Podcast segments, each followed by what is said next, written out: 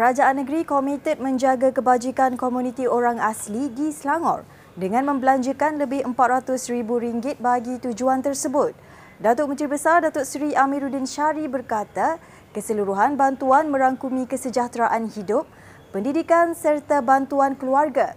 Jelasnya dana disalur kepada penganjuran program gotong royong, menaik taraf kemudahan asas dan juga projek-projek kecil. Selain itu, program pendidikan juga dilaksanakan di beberapa kampung dengan kerjasama Persatuan Pembangunan Orang Asli Malaysia. Tambah Amiruddin ketika Perintah Kawalan Pergerakan PKP dilaksanakan, kerajaan negeri turut memberi bakul makanan. Pada masa sama, peruntukan khusus bagi pelaksanaan kerja ukur dan pewartaan tanah juga disediakan. Sehingga kini sebanyak 29 perkampungan orang asli Selangor yang melibatkan keluasan 1672.67 hektar telah diwartakan. Selangor merupakan satu-satunya negeri yang melaksanakan siasatan awam sebelum nyah warta dilaksanakan terhadap mana-mana hutan simpan kekal di negeri itu. Datuk Menteri Besar Datuk Seri Amiruddin Syari menerusi perkongsian di Facebook memaklumkan Perkara itu disahkan oleh Menteri Tenaga dan Sumber Asli Datuk Takiuddin Hassan. Pindaan Seksyen 11 Enakmen Pemakaian Akta Perhutanan 1985 dibuat pada 2011 di Dewan Negeri Selangor DNS.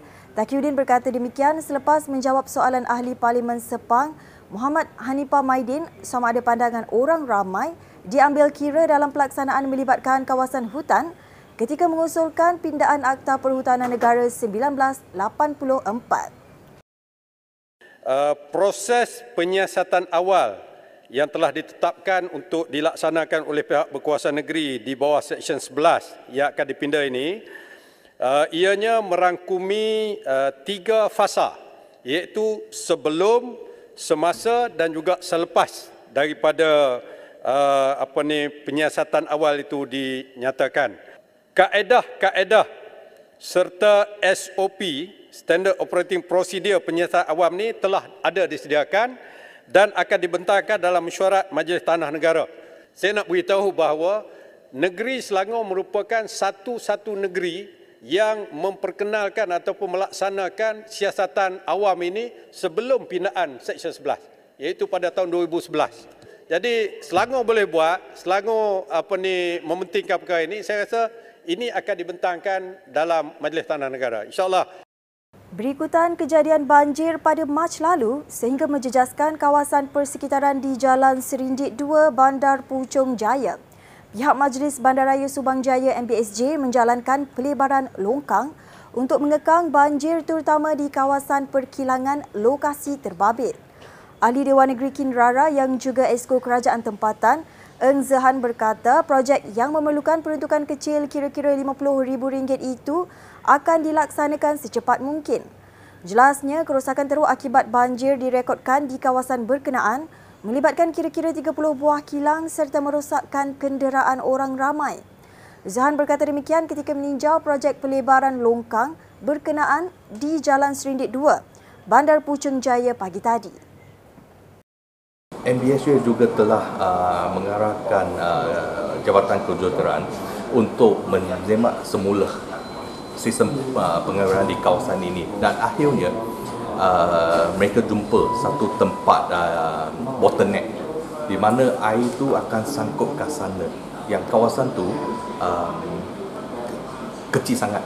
Jabatan Kejuruteraan telah uh, melantik kontraktor untuk membesarkan bottleneck itu dan dalam minggu ni um, kerja ni kerja pembinaan ni ataupun kerja pen, uh, menaik taraf ni akan siap Ahli Parlimen Setiawangsa Nik Nazmi Nik Ahmad berpendapat tindakan Speaker Dewan Rakyat menggantung Ahli Parlimen Kota Belud adalah tidak wajar.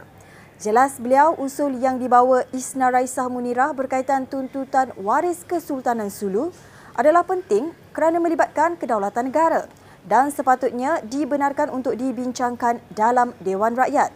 Nik Nazmi berkata beliau dimaklumkan bahawa rakyat khususnya di Sabah yang terlibat secara langsung dengan isu ini berhak untuk mengetahui lebih lanjut tentang perkara tersebut. Beliau berkata demikian selepas membuat laporan polis ke atas bekas Perdana Menteri Najib Razak berhubung isu dakwaan kecuaian berkaitan tuntutan waris Kesultanan Sulu di Balai Polis Setiawangsa tengah hari tadi. Bagi saya, uh, tindakan itu tindakan tidak wajar daripada pihak uh, speaker memandangkan uh, kita tahu bahawa ini bukan isu subjudis sebab ia tidak dibicarakan di Malaysia. Uh, dan isu ini sangat penting kerana ia menyentuh tentang kedaulatan negara dan satu uh, negara menunggu uh, apa isunya. Eh, dia nak tahu apa perkara yang berlaku. Jadi uh, sepatutnya perkara ini dibenarkan untuk dibincangkan. Uh, kemudian apa keputusan, apa jawapan daripada kerajaan itu ruang dan platform yang sebaiknya. Eh. Kami adalah wakil rakyat, rakyat di bawah, pengundi-pengundi kami semua bertanya tentang isu ini. Uh, apatah lagi kawan-kawan kita di Sabah yang terlibat ataupun uh, secara langsung dengan perkara ini. Sepatutnya speaker lebih terbuka dalam mem, membolehkan usul ini dibahaskan Uh, dan itu juga sebenarnya platform yang terbaik dan relevan untuk kerajaan uh, menjawab tentang uh, persoalan-persoalan berkaitan dengan tuntutan waris Kesultanan Sulu. Saya difahamkan dia ni kan dua hari dia tidak kira dia digantung daripada masuk.